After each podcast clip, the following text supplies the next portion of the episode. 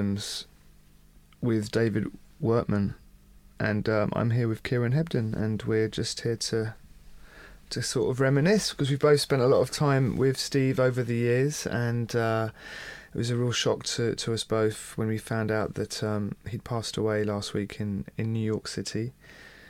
Um, a real shock, actually. I mean, we knew he was ill. I knew I'd, I'd spent a bit of time with him. You, you obviously spending a lot of time with him as well, and uh, it felt like he was getting better, actually. Yeah, it was kind of. I speak to him one week and there'd be like good news about it, and then speak to him another week, he'd be having treatment again and be kind of downhill. But it's just one of those fast, kind of aggressive cancer things, and I think, uh, yeah, it's all from the. He only found out he was sick at the end of last year, and it's just happened really, really quickly. Basically, just really. Um, I think combination of that and the chemotherapy was really, really draining on it, on him as well. So, yeah, it was quite a rapid, rapid thing. And he, he died peacefully and stuff though. And last time I spoke to him, he was very kind of at ease with the fact that he was going and things. So, um, yeah, I think that that's the good thing about it. Is it didn't wasn't one of those real drawn out things. You know? Yeah, it's it's not. There's a lot of musicians who've been it's inevitable. A lot of people dying. I mean, Guru passed away this week, which was absolutely out of the blue, um, far too young. But um, when Steve Reid, I don't know, it really affected me deeply last week, and uh, I think it was because he was such an incredible spirit who really was interested beyond his world about music. He was so honest and passionate about it all. I've met so many musicians and they're great and it's brilliant, but you realise that at the end of the day, you know, you're giving them some airtime and they're going to sell mm-hmm. records. Mm-hmm. But with Steve, it was uh, it was a way of life, and I haven't met anybody like that.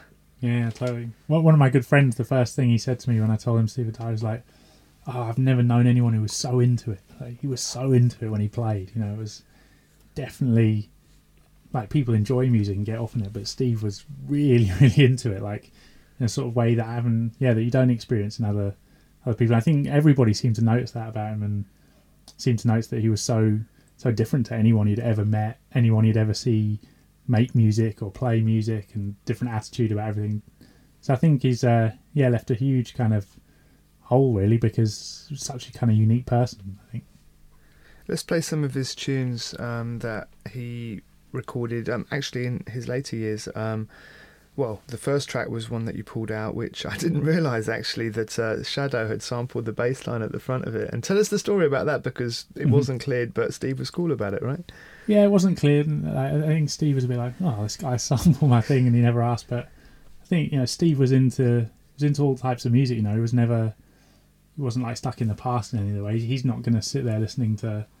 He'd phone me up and be like, "Oh, I've been listening to Tribe Called Quest all morning, or Theo Parrish or something." So, you know, he was totally into all sorts of modern music and sampling and all those things. So, I think you know he got it that Shadow used his uh, his bass uh, track from bassline from one of his tracks was cool with him. I think. I mean, to be honest with you, if I was uh, a producer and around the time that Shadow was making that music and he picked up that David Wertman album, you'd probably have gone, "Hey, there's no point trying to clear this. This is so independent." Yeah.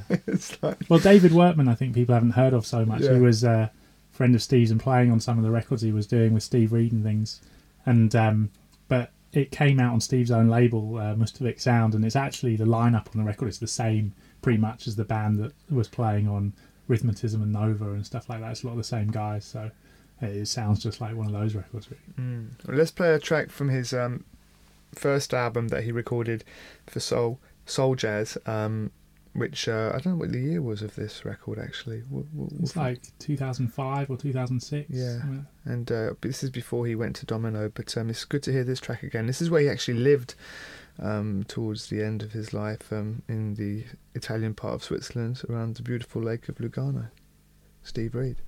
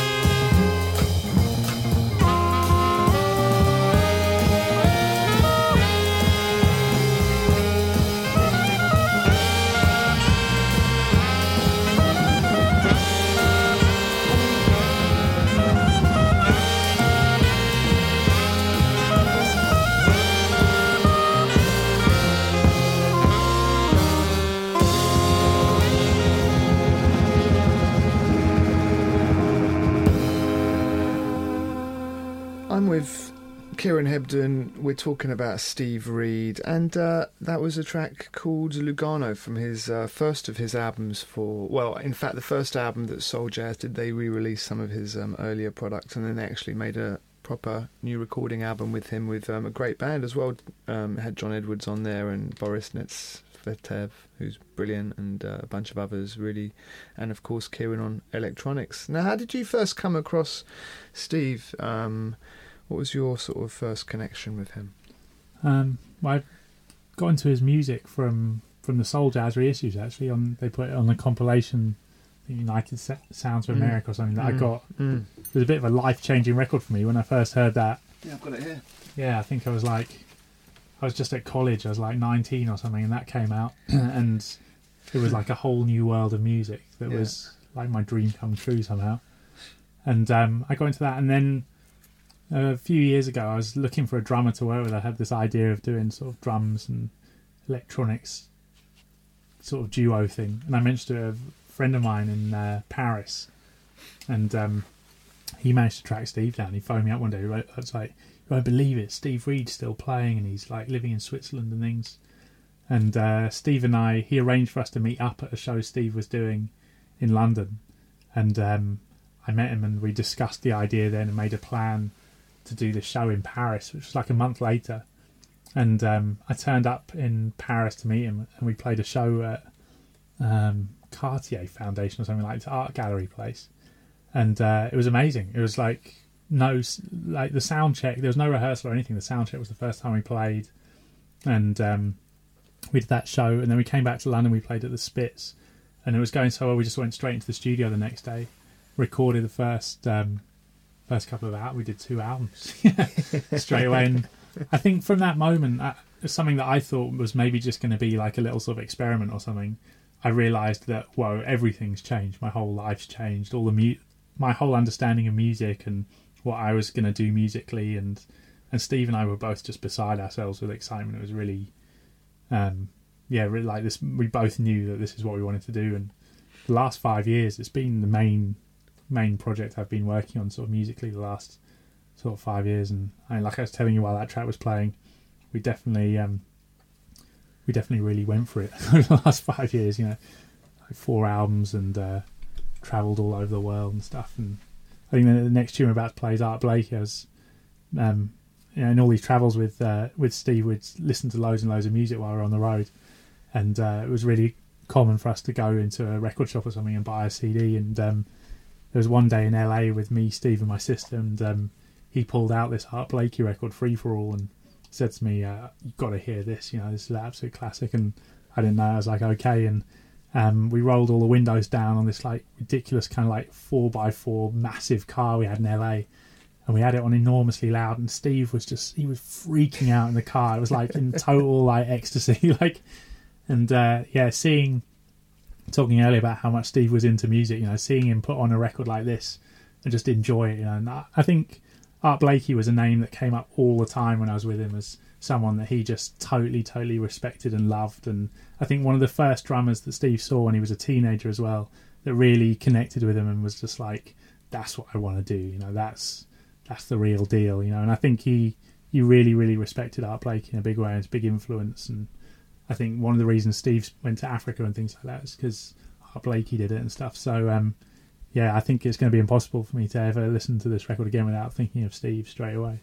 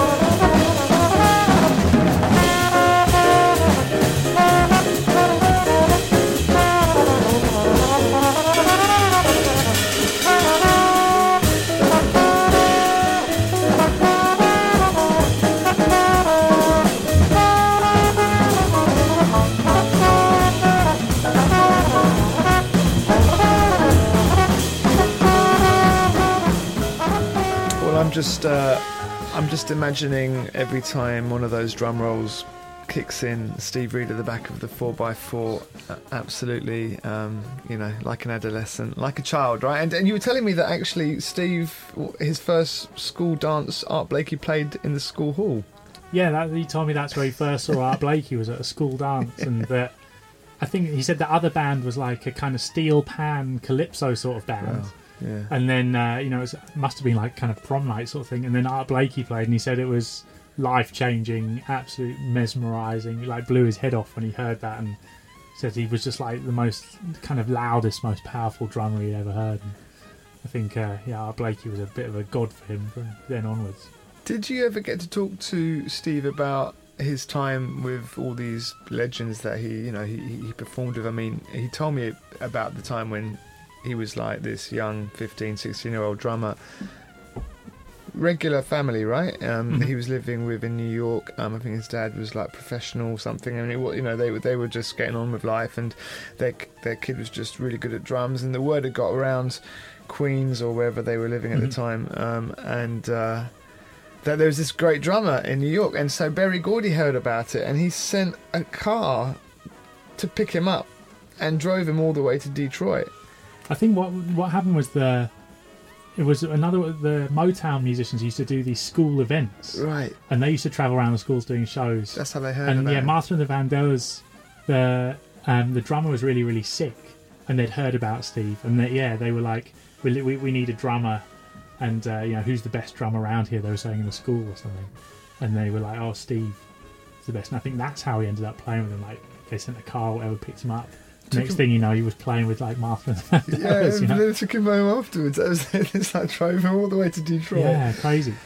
Yeah, the stories like, I, I mean, I think I've almost got his kind of history mapped out in my head. I spent a lot of time talking to him about all the stuff he'd done and kind of working it out, and because uh, he did that, and it kind of led into other things. He started playing with a lot of soul musicians, and I think people like Wilson Pickett and stuff he toured around with for a long time, and um, and he was at that time though he told me he was very much just taking whatever job was bringing him uh, bringing money in, you know. So he was playing a whole variety of music and playing on Broadway for a bit, musical and stuff. But then I think he quit it all and actually went and joined the circus for a little while because that was the best paying gig he could get. You know, he was in the circus band doing the big drum rolls before the elephant stands on its foot, like, you know, weird, weird kind of things like that. And then um, I think the big turning point for him, he was playing with James Brown, all these various people. Yeah, he's, he played on Popcorn. Yeah, yeah, yeah. Wow. Yeah, it's crazy. Like, and James Brown had two drummers at the time, and he was playing.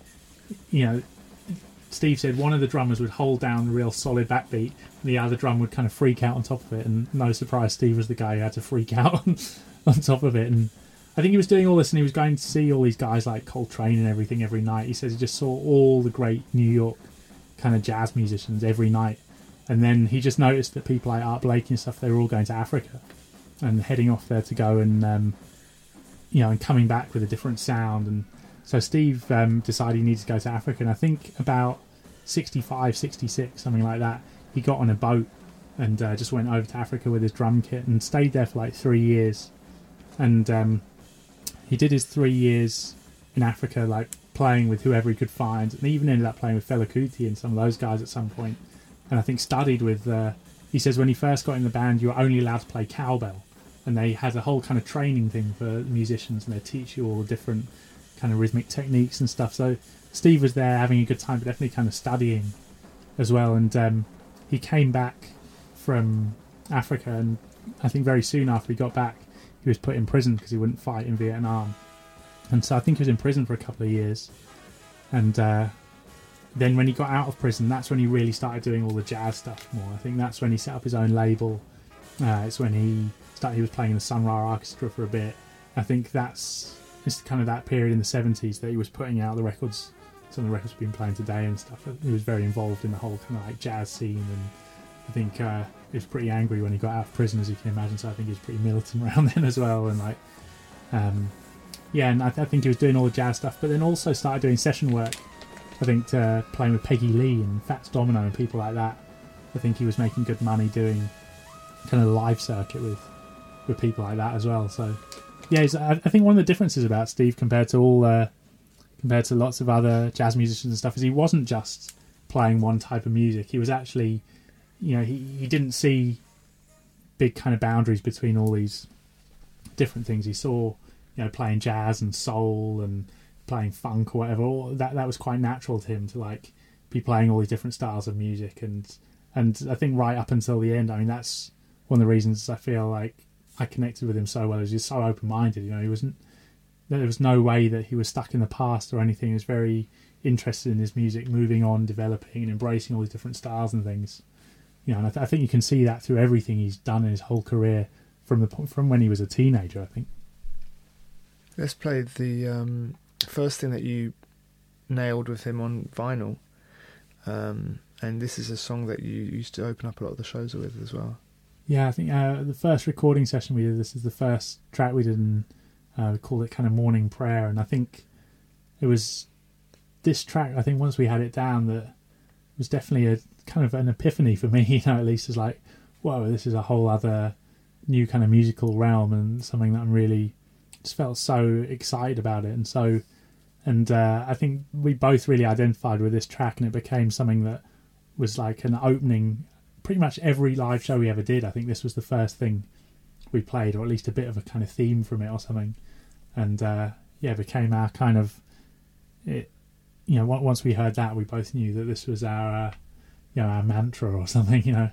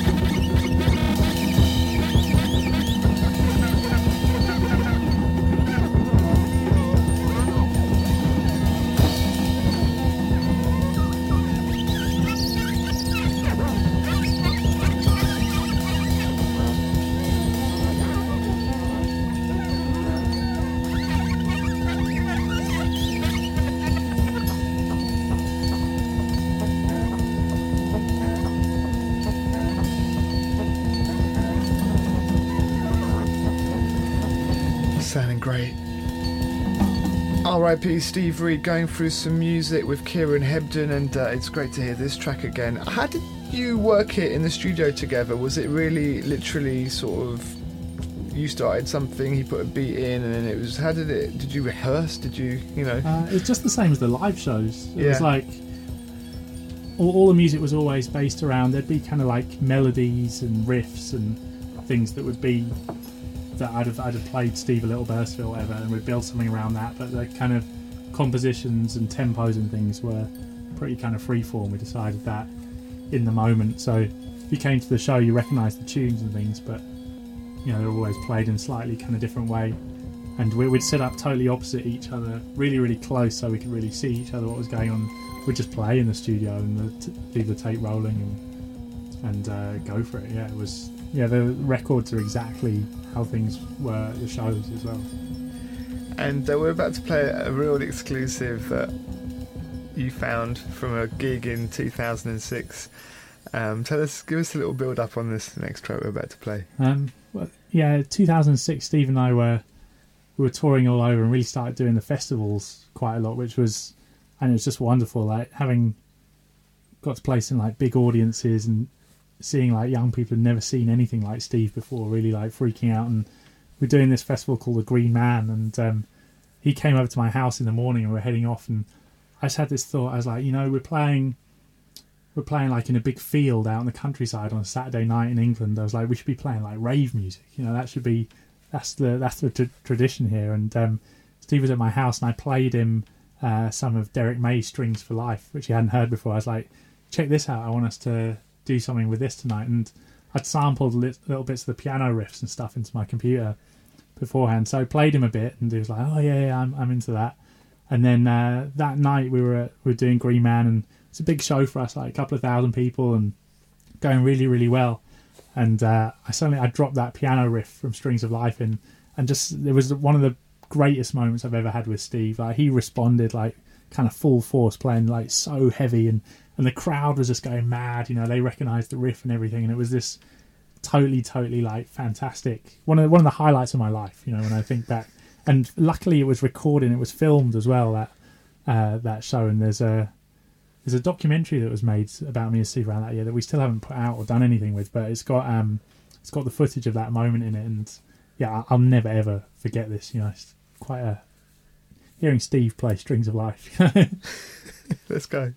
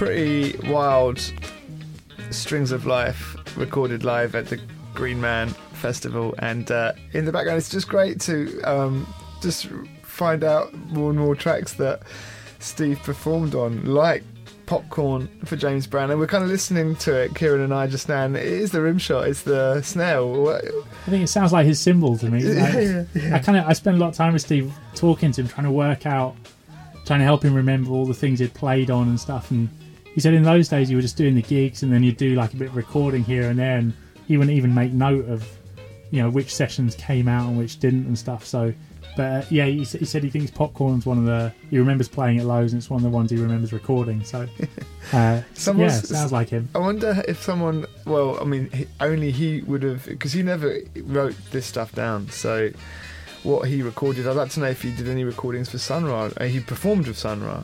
He, yeah, he was doing all sorts with Sun Ra in the like early seventies. So I mean, those Sun Ra records around then are like got like just hands drawn covers and all sorts of manners. So I think, um, yeah, I need I need to go through them one day and see um, see if any fit into the time period and yeah, um, yeah, if he can hear him on anything. do, do the proper discography yeah. thing.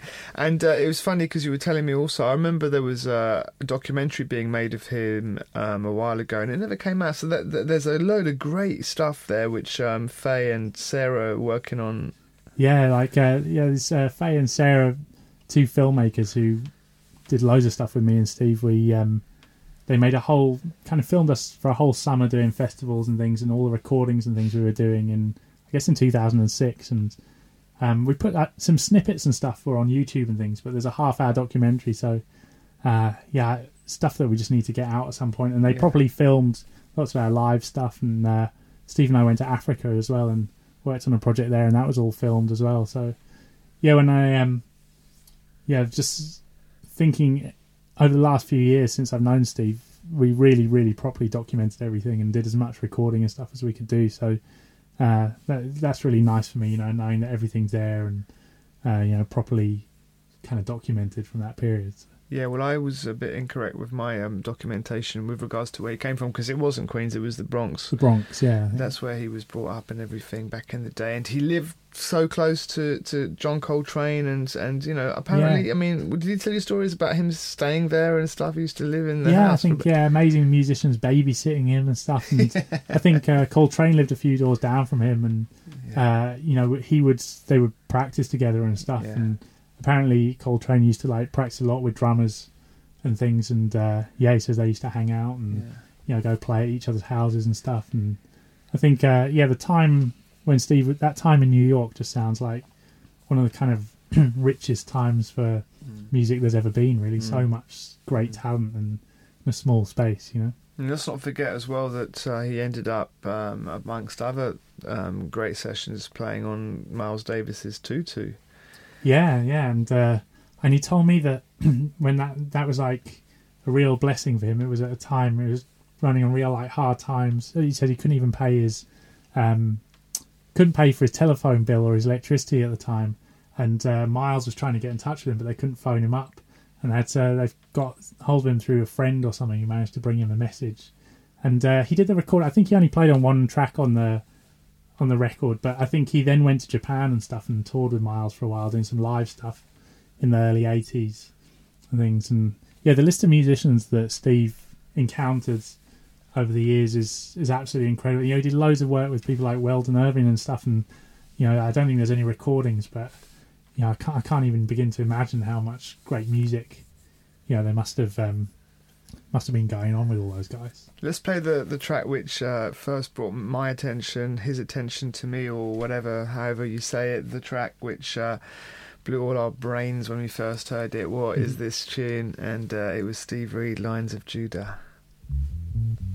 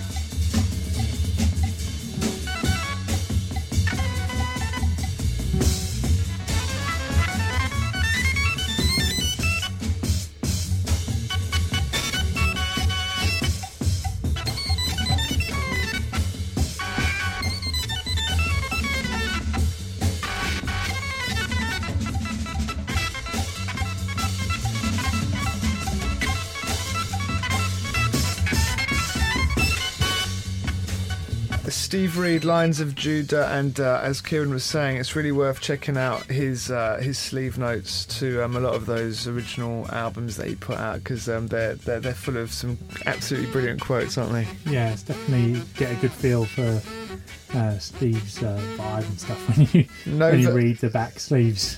was it Nova is a positive force against a conspiracy of businessmen, large record company executives, radio program directors, club owners, critics, promoters who knowingly or unknowingly control the quality, style, and quantity of the music that you hear. yeah, he, he, he laid it down on those sleeve notes for sure. Excellent.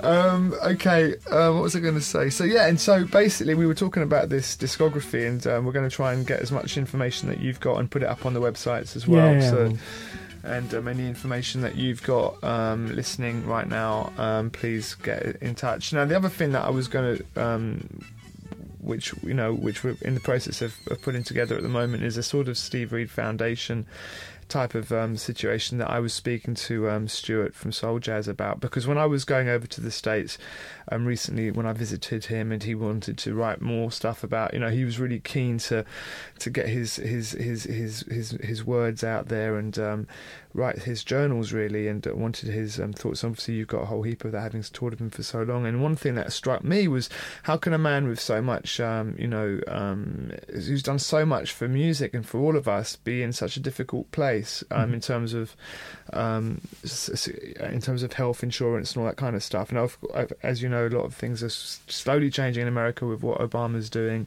and hopefully there'll be some more support. But really, I think there's a lot of musicians and and artists who um, definitely um, find themselves in a lot of difficulty. So I think that this experience with Steve um, has definitely um, motivated me to to try and set up a situation where we can kind of you know create some sort of a charity for musicians like Steve who've um, who've just given so much and who ended up not really getting the support that they deserved. Yeah, totally. And one of the things Steve and I would talk about quite a lot is we'd see uh, hear hear stories about you know musicians that he's loved and admired all his life, and hearing sad stories about their last years. You know, and especially with the medical situation in Mm. America. You know, if you don't have the right, um, it's very hard for musicians to have proper health insurance and things.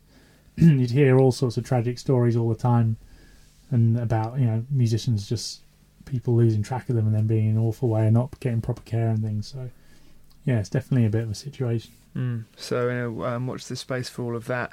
Um, we'll finish off with a track. Um, it's been really great actually um, sharing this time with you, Kieran, and uh, and being able to celebrate um, just a, a small part of um, the music. It's so brilliant that you managed to to work with him um, at a really very creative time in his life with all these brilliant records on soul jazz and on domino and there is all this footage that's going to be seen Mhm. soon and you know it's good you know he, he, he, he his message got across and I think it's been great to um to hear all the music once again and, and we're going to finish off with a track which you've chosen and one of the great musicians that he performed with um, quite a lot in the 70s was the was the brilliant Arthur Blythe Yeah, I, I always wanted him to come over to the. UK he tried to hook that up a few times Yeah, we talked about it. Like, I think Arthur's. I think he's based in like LA or something like Yeah. that, and we were trying to arrange getting him over and having them play together again, but didn't work out Mm, for mm. whatever reason. But um, yeah, Steve played on a couple of his records in the seventies. I think it is for maybe early eighties on the India Navigation label, and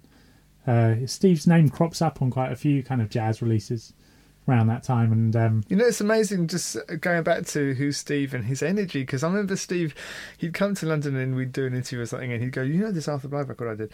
I was like, "No, I don't think I've got that one." Mhm. And literally, he'd go back to Switzerland and he'd find a copy and he would send it to me Yeah, by yeah, post. and, totally. You know, I would get it the next day. It I've got be- piles of these mad CDs with this scrawl all Yeah. over them. Like, oh yeah, yeah, you got to hear this. you yeah, know? yeah, yeah. and he's got such fantastic handwriting as well. definitely. That's that's really memorable. Okay, well, so this is uh, this is our last track today. Um, thanks, Kieran, and um, and yeah, let's um, let's keep his um, spirit alive. That will certainly keep going, and uh, we'll finish off with this Arthur Blythe track with some killer swinging hardcore drums on it. Yeah. Let's go. Thanks, Kieran.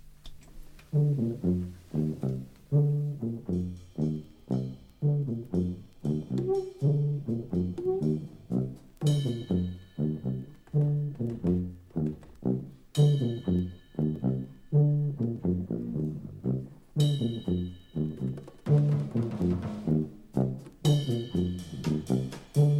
you.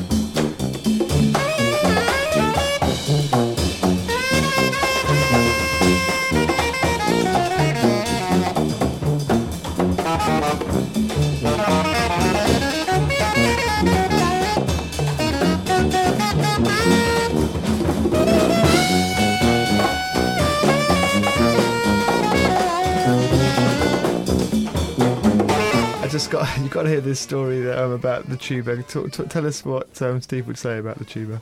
Was, uh, the records that Arthur Blythe was doing around here always had tuba on. He got rid of the bass player and was like, tuba, you know, this is this is the next big thing. I want to have tuba. And I think Arthur Blythe he signed this big deal with Columbia Records around the time, and you know, it was going to be like one of the next big kind of jazz guys and everything with his major label deal. And uh, Steve, Steve was like, you know, Arthur, he had this, there was this chance that he was going to be quite a big guy and everything.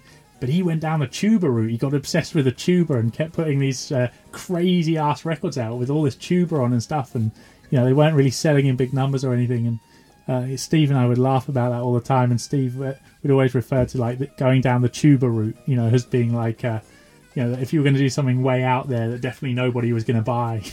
so if we recorded something particularly bizarre, we'd sit together and Steve would be like, we're definitely going down the tuba route with this one, you know.